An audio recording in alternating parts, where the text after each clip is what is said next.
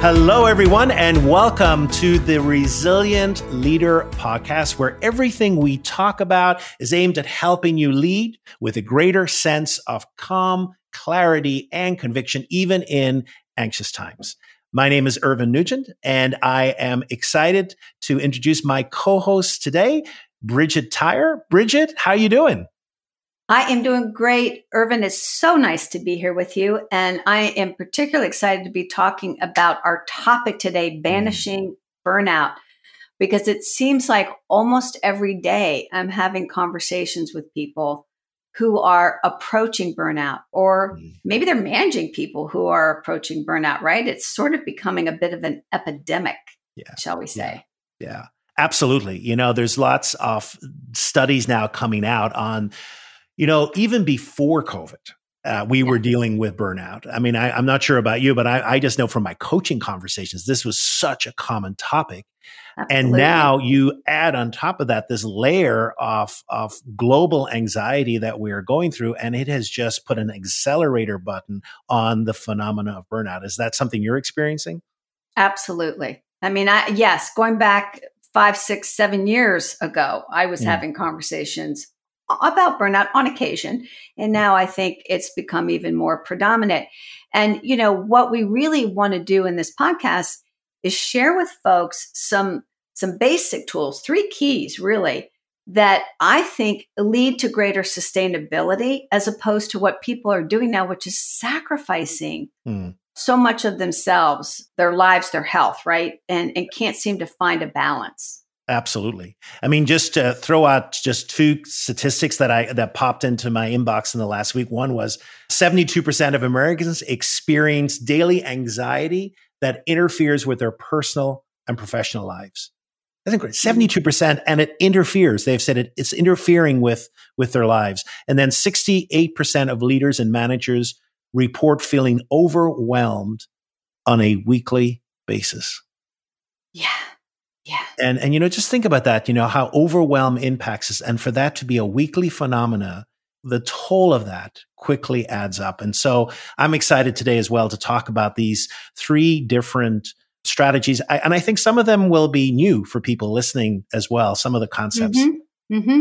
Yeah, and the first one we we briefly mentioned in our opening podcast, right? Which is this mm-hmm. this very common reactive pattern that emerges mm. in anxious systems and it's known as over and under functioning and boy is that is that a big big thing to be paying attention to i mean the strategy really is to notice it because if yeah. you don't notice it yeah. then you're playing some part in either side of that equation right so yeah. so irvine what is what is over and under functioning yeah, it's a great question. I know when I bring this term up, people scratch their heads, and then when I express it to them, they, a light bulb goes off and go, "Oh my god, yes!" Yeah. And so, what we mean by over functioning and under functioning, which is the the opposite effect, is is it's to be able to think and feel and act for another person. Mm-hmm.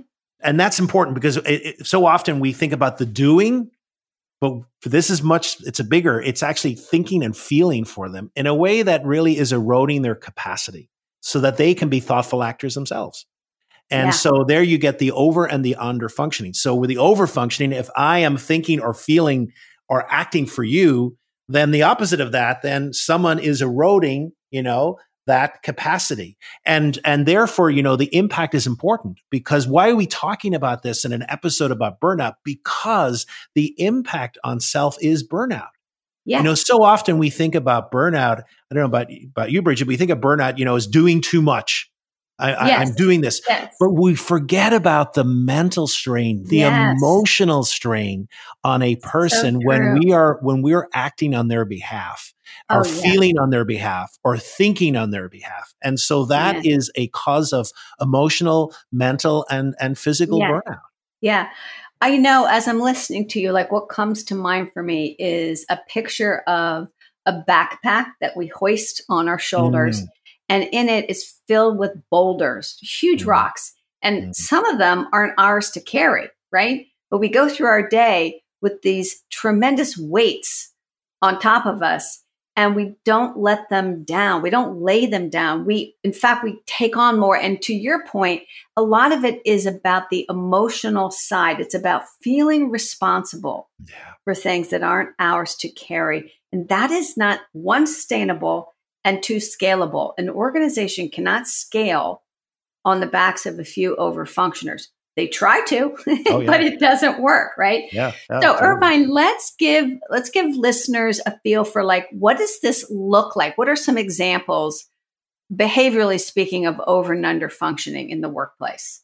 Well, it's a great question. So I, I, think first of all, there is the doing. So in other words, it's actually, it shows up somehow people, and you mentioned it there, you know, very often in an organization, who do we give work to? Oh, we give it to the ones that get it done. But in reality, sometimes they're over functioning. So people who are doing things when really they should be delegating that to someone else.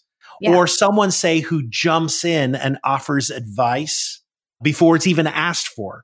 Or at times people, I've seen this as well, taking over people's jobs without even being asked. So, so this is the, the, the doing part, but the emotional and the thinking part is also here. So these are people who worry and fret about someone else, or say people uh, this feeling of responsibility that I'm responsible for someone else's feelings. I'm responsible for what someone else does. I'm responsible for how other people think. This pattern that we're seeing of someone jumping in and really taking responsibility or doing really where it's, it's not their place. And then the mm-hmm. opposite of that, of course, is the person then who's under functioning. Yeah. And what we're seeing there is they're not making decision or someone say who's constantly avoiding decision making by, right. by, asking for advice you know right and and constantly getting into this or or just laying down and habitually letting other people have their way yeah and so this this seesaw effect almost happens right and i think it's important as well very often we think of this as i've said before of the doing but then yes. when you think about, oh yeah, I really am worrying and fretting about other people. Why am I doing right. that? Why is right. this my responsibility? Uh, I'm carrying the weight of their happiness, for yes. example, right? Yes. Or their fulfillment or Correct. whatever. And you know, it's interesting. Uh, again, it's always easy to observe this in others and harder to observe it in self. Mm. But the truth is, we've all been on both sides of this equation. We've all been under functioners and over functioners. And we can be doing both, right? In, in different places. So Absolutely. I'm thinking of a leader I worked with once who was under functioning on her senior team, like her boss's senior team, right? She was a new member to that. And she was really quiet and she just sort of faded into the background. She didn't really have her voice. And the reason is somebody on that team at one time or another cut her off and made her feel really, I don't know, embarrassed. And so she just retreated. Yeah. And her boss was not happy about it because she's like, why do I have you on the team if you're not going to have a voice? But with her own team, oh, the total opposite. She was over functioning like crazy and telling mm. them what to do, how to do it, checking their work, da da da, right? So yeah. she was doing both in different places. Yeah. Yeah. There's another example I, I had as well about a yeah. client, and this shows really well as well that they were the person above them was was under functioning, and really wow. what would happen is that uh, the boss would would give out duties to be done, um, they would kind of wait, wait, wait, wait. They would never. Now, eventually, they would do it, but but they always yeah. would wait to the very last minute. And my client couldn't cope with that tension, and so they would jump in, and they would want to take over the work or do the work. And then there was this resentment that would happen, and this building of resentment. And and so you know, the conversation was very interesting. And and what was happening was it wasn't the the actual time that it took to do the work, but it was the emotional toll that what happened then that's that this resentment that built up about yeah. what, that I have to do this. And then I was saying, you know, I said to them, well, why do you have to do that? Yeah. And they said, well, don't you understand? If I don't, things are going to fall apart. Yes. really? And I said, and what, and what if they fall apart? Is that not okay? And it was like, uh, uh and they couldn't mm. answer, you know, so, so this uh, need to to absolutely have to control things and this need almost this responsibility that if I don't do this, things are going to fall apart. Yeah, I'm so glad you brought up resentment because that is such an important emotion mm. or mood to pay attention to because it usually tells us we're over functioning in some way, right? Yeah. And so it can be really important as a wake up call. And yeah, you know, we can overfunction for anybody in our relationship system. Oh, we can yeah. overfunction for a weak boss. Yeah. We can overfunction for our children. Yeah. We can overfunction for a friend. And the whole point of mentioning this is it's just not a sustainable way to live. Yeah. Now, anxiety, right, is what drives this. So can you talk a little bit about for our listeners, like the connection between anxiety and over and under functioning? Yeah, it's really because anxiety really is the fuel that gets to why we're over and under functioning.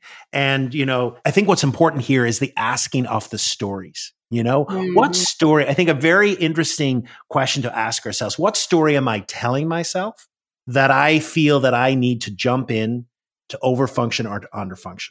Because yeah. I think that will get to the core. And at the very core of most of those stories is anxiety, is behavior driven by anxiety. Yeah. So, like going back to the example I just mentioned there, the story there was, well, if I don't intervene, if I yeah. don't do this, it's going right. to fall apart.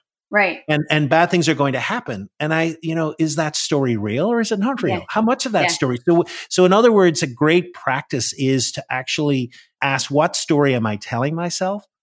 And then how is that story true or is that story not? Yeah. To be able to access that, we have to do that thing we talked about in the first podcast, mm. which is get on the balcony, right? We got to step away and step back from the immediacy of the emotion and the anxiety yeah. and say, huh, okay, so what if I stopped over functioning?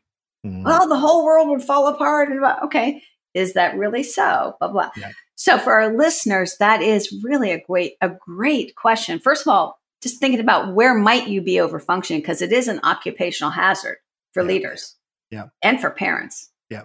And with whom? And then what is that anxious story you're mm-hmm. telling yourself about? That's great. right. That. So so over and under functioning, big, big, big contributor to burnout. Yeah. Right. Yeah. yeah. And I think the second one then is is about so we've kind of made a distinction between over and under functioning and then perhaps over commitment. So th- yeah. they're, they're, so uh, maybe a question then Bridgette would be yeah. what is the difference there? How does over commitment differ from what we've just been talking about with over and under functioning? Yeah, so I think the main difference is, you know, over functioning is driven by anxiety. It's mm-hmm. really about your relationship with people and the anxiety that's being traded back and forth. Over commitment is more about how you're managing your commitments. Mm-hmm. And are you either, I mean, it kind of happens accidentally where you just take on a lot of commitments, right? And you're humming along and you're saying yes. And, and then all of a sudden you cross this line that you didn't know was there. You didn't know where it was. And now you have more commitments and your team has more commitments and projects and deadlines and deliverables than they have the resources to handle then you have the resources to deliver on. And they're related, but different phenomenons, you know, because overcommitment can happen for lots of different reasons, not just an anxious kind of feeling uh, driving it, right? Mm-hmm. So let's talk about what some of those reasons are that people find themselves overcommitted. Well, one is you might be working in a company that's chronically overcommitted, yeah. and it's the oh. culture how many companies do you work with, oh. Irvine, where you think that overcommitting, meaning saying yes to more things than the, the organization actually has the resources to do? Like, how common is that as a practice and as a culture? It'd be hard to put a statistic, but I would say I would say at least half of the clients I talk to and especially now in the midst of what happened was for many companies throughout the present crisis we're in with covid is they downsized and for many it was it was premature and so uh, now you have many people who who feel just chronically overcommitted and and yeah. so yeah I, I experience that on a on a daily basis of my coaching calls yeah, for sure. And of course, during the pandemic, when businesses were having to shut down and work virtually, nobody was going to say no to anything right yeah. okay so so we work for an overcommitted organization and it rolls downwards right but i think what we fail to understand is that we're complicit in that mm. because nobody holds a gun to our head and says mm. you must mm-hmm. overcommit we yep. overcommit ourselves Yeah. One of the reasons we do, I think, is because like we can get into it because we love our work and we have these tremendous strengths and we want to do it all and we say yes because this everything is it's kind of intoxicating, right? Thinking about a client that I worked with who a couple of years ago w- was enjoying this tremendous growth surge in his practice, right? And it was satisfying and rewarding and fulfilling and intoxicating. He kept saying yes. And even though we were talking about you don't have capacity for one more client, he would say yes anyways, right? Because he loved the work. Mm-hmm. So that can be another reason we overcommit. I think sometimes we just don't know how to say no. We've yeah. never been taught it. We're yeah. not comfortable saying no. Yeah. We're not comfortable making counter offers we feel like if we're going to be successful, the only choice is yes. Yeah, I agree with that. I, I love that because I find very often that becomes a coaching conversation with some clients. You know, you know, no is an option. Yeah. And yeah. for many people, it, it's not even an option. They just think, "Well, I, I can't. I mean, how, how could I say no?" And it's it's incredible the the baggage that goes along with that. This inability to say no, and and and really, that's doing the company a service. It's doing the organization a service and yourself a service. Yeah, because you can't satisfy your customers, your stakeholders from a chronically overcommitted place. Okay, so I have to make an admission here. So I'm a I'm an overfunctioner. Now I'm a recovering overfunctioner. and I'm getting so much better.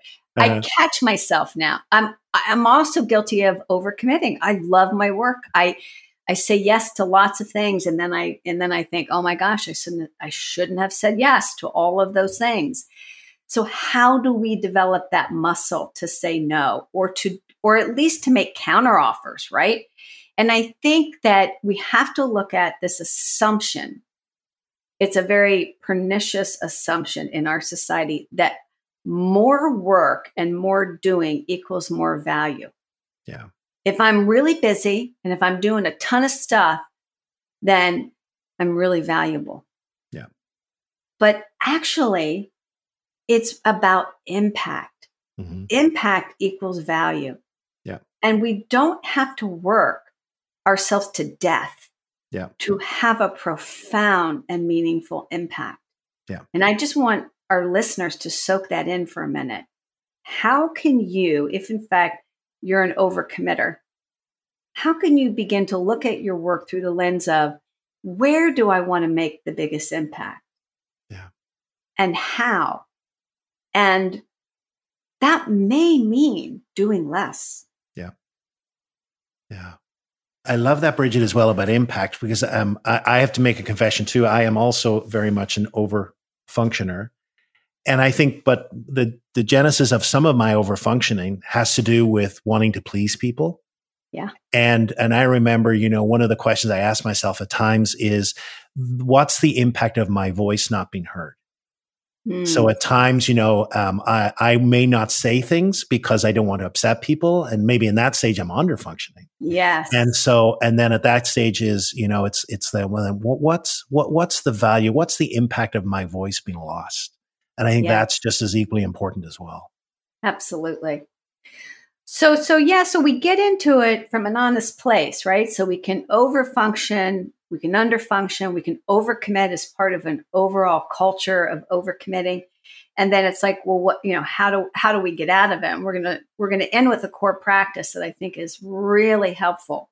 But we have to really define ourselves, right? Mm-hmm. Going back to those three building blocks self mm-hmm. and system awareness, self regulation, self definition. At the end of the day, we got to define what kind of life we want. Yeah. We got to define what kind of career we want. Mm-hmm. And nobody will do that for us. And yeah. by the way, if we're not clear about that, you can bet your organization will put demands on you that will require you to overcommit Yeah. right? Because yeah. they're not responsible for you deciding where the line is. Yeah. You are. And then you have to engage in those missing conversations with whomever to say, we need to better manage our capacity here because if we don't, we're not going to we're not going to do the best work we can. yeah. we're not going to produce excellence.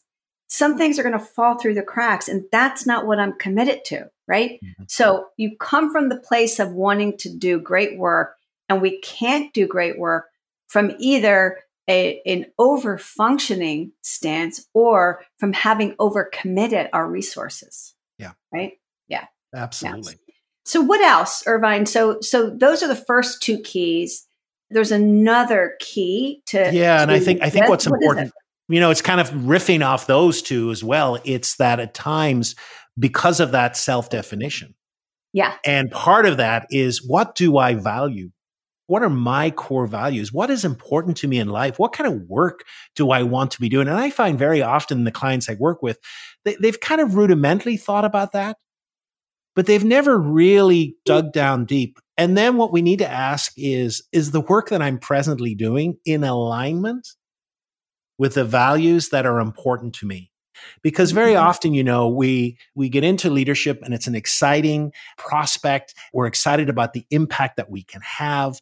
And then all of a sudden, we kind of can lose focus and at times what i find some of the conversations are you know i, I feel i've drifted that's the language yes. that i use and i said yes. well, what does that mean like where have you drifted from and it's i kind of drifted from that original energy that i felt and yeah. and, and i and then what you find is either boredom or resentment building up etc and very often what what i try and do and that is an invitation to revisit what are your core values yeah that's really important what kind of difference do you want to make and what kind of work do you want to be doing? And I think it's that revisiting which becomes very often. And I find out that burnout can happen very often when there is a misalignment between what I am oh. doing and that I've drifted away from the passion. And I use energy because energy yeah. so often is what keeps us going. And if you're not aligned, there is no energy. And if there's no energy, then right. what's going to happen is burnout. Yeah, for sure. Work becomes a grind when mm. we lose ourself in it. And that's yeah. what we're really losing. And make no mistake, there's always a risk of losing ourself in any of our relationship systems. Yeah. Right? We can lose ourselves as a mother. We can lose ourselves as a leader. We have to do the work, as you're mm. saying, of staying connected to what we care deeply about. Right?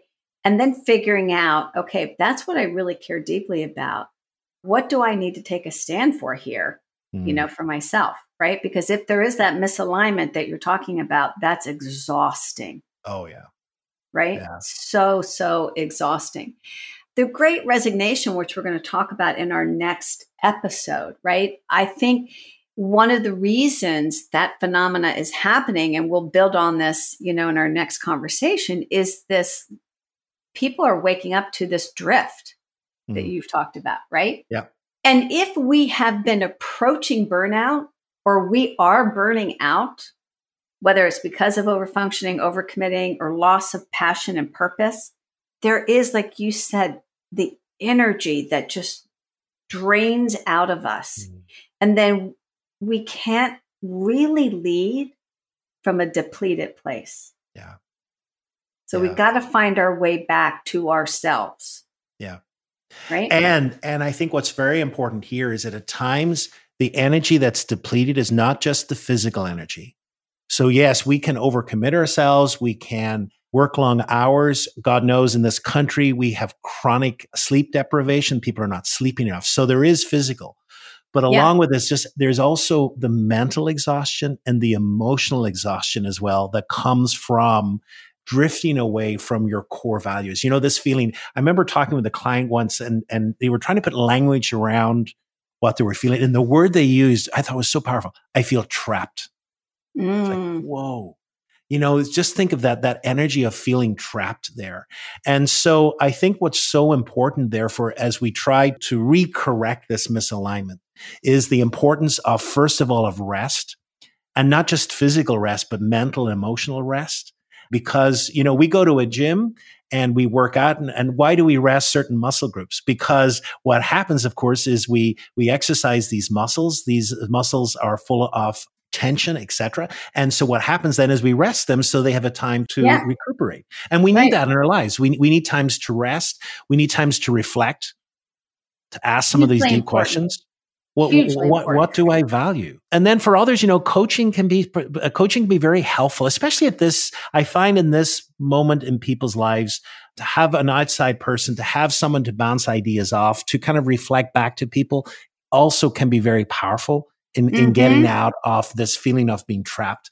And then mm-hmm. just um, some renewal, some what, what would renew me? What would add some energy to me? I think these are all important things for people to consider. Oh my gosh, especially finding a moment or a minute of reflective space mm-hmm. in your day. I'm mm-hmm. really, mm-hmm. that is something I'm noticing that once we went to virtual work, people started having back to back Zoom calls, like really back to back all day. Yeah. And at least when we worked in the office, we had to walk maybe to a meeting, yeah, you know, yeah. so we had, we yeah. had a few steps to catch our breath. And like now we don't. And it's interesting. I've, I can not remember who circulated this research, but it showed the brains of people on Zoom calls without any breaks. I saw that. Yeah. Yeah. Versus having just five minutes between it. It's huge. Yeah. So taking five, take five minutes between your mm. Zoom calls yeah. to gather yourself, to breathe, to, you know, to reflect for a minute can be, it sounds so simple, but it's elusive, right? Yeah for many, many people. And, and day after day of meetings all day will lead to burnout. That's yes. a fact. Absolutely. Yeah. And nobody's going to give you that reflective space. You must insist on it for yeah. yourself. Absolutely. In fact, there's a little exercise that I like to do with some of my clients is that, you know, if you had a one minute in your day, if you had five minutes or 10 minutes, what could you do? And, and just get them to brainstorm you know, be it or I could take a quick walk or I could, um, you know, uh, catch up. Uh, some one person loves comedy. I could watch like a little five minutes of comedy to kind of renew themselves, etc. So it's amazing, you know, to be creative, but to to really think about those moments of of space that we need to create in our lives and to create them. I mean, I, I agree with you. I have clients that basically their Zoom calls are nine to 10, 10 to 11, 11 to 12, 12 to 1. There is no break, nothing. No. No, and, and that's uh, just no way to live and it's no way to lead, yeah, you know? Yeah.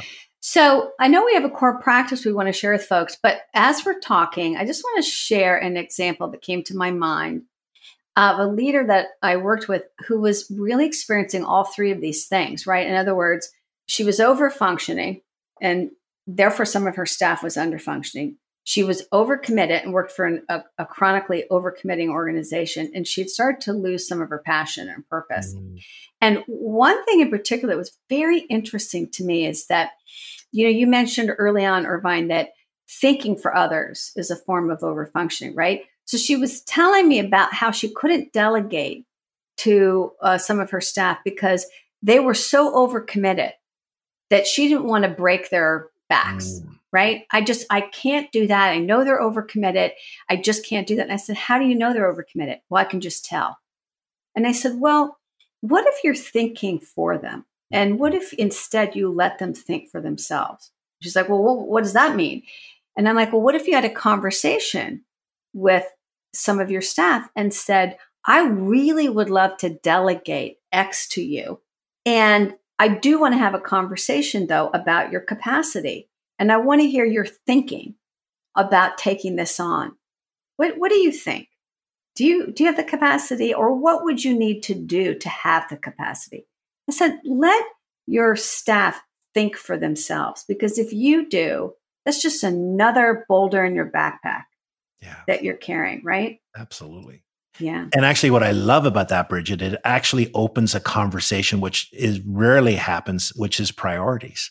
I, I, think we make assumptions about what we should be doing, and with some of the that conversation about, well, actually, no, I think this is more important. And I think you know, but that delegation question is such a beautiful opening into that. Actually, no, actually, I think this is where your time would be best spent. Yes. Yeah. Well, so what do you think, Irvine? Should we leave them with a core practice? Let's do it. Yeah. What do you think that would be a good core practice today? Okay, so let's call this hitting the pause button, right? Mm, okay. So we all are very adept at using our remote controls to hit the pause button, but we don't do it in our own life. And in particular, hitting the pause button in this moment mm. where somebody, anybody in your life, comes to you with a request or a problem or something, and you feel that pressure to take it on. So instead, you hit the pause button, and inside your own head, the question that you ask yourself is how can I be a resource to this person without taking it on? And the mm-hmm. it is either their anxiety, their problem, right? Their life, their happiness, whatever the whatever the it is that you might be inclined to take on. Could you show up instead just as a resource to them?